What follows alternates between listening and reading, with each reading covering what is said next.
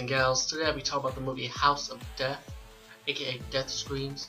And um, this is one of those old school slasher movies from the early 80s, of course.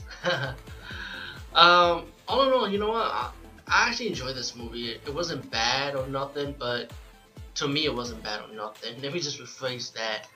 But um, the movie's pretty much, and I always say this every time I see the old school slasher movies because it's always the same ones. you know, you know, if you think about it. But you know, like I said, you end up enjoying it. Um, it was about a bunch of young adults. You know, at the end of the summer, they're enjoying life. You know, going to a carnival around their town. Um, you know, you have different cast of characters. Your typical slasher characters in slasher movies. You know, you got the good-looking guys. You got one guy that's not so good-looking, but he's like the jokester. You got hot girls. You got one guy that's a tall slut. You know, and you know, and you got the one sweet innocent girl. You know, the sweet innocent one. And um, you know, movie begins with two people dying, and um, after that, you got the sheriff, and one guy owns a, like a, a market and the start beginning of the movie looking for one of the workers. You find out he's missing, which is pretty much the two first victims in, in the beginning of the movie. Um, like I say, film that's what the movie's about, you know, pretty much. Cast of young adults, you know, living life, and mysteriously people are dying by a machete wielding killer.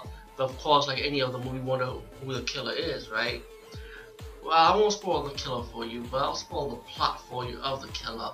So until then, you're gonna hear the plot of the killer. I won't tell you if it's a man or woman. I'll let you guess on that one.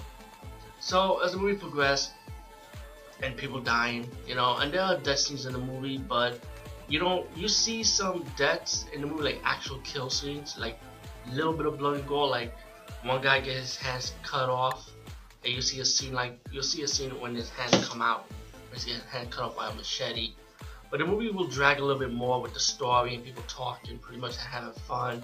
And um, once they get once the young adults go to the final place, like when it gets towards the movie, like bonfire, and then they move on to the cemetery to tell scary ghost stories, and then they went into the house. that's where you finally have the House of Death.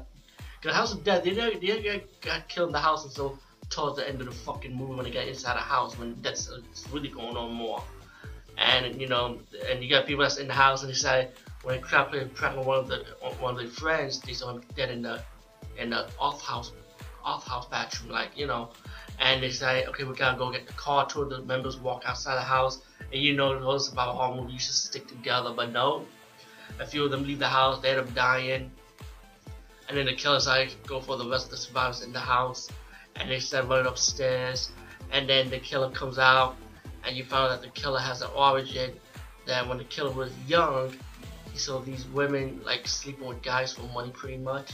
And that was the killer's motive. Like the killer's like, ah, oh, women are sluts, sluts, you know, pretty much. And um, even even the, even the killer killed guys too, you know, not just women but guys too. But overall, The House of Death, I enjoyed for what it was, you know, a slasher craze movie type of thing and the kill scenes were pretty enjoyable to watch. It's not like five, 13 kill scenes like explosive in every franchise, but you know it gets to the point. You know. Oh, Alright, peace, guys.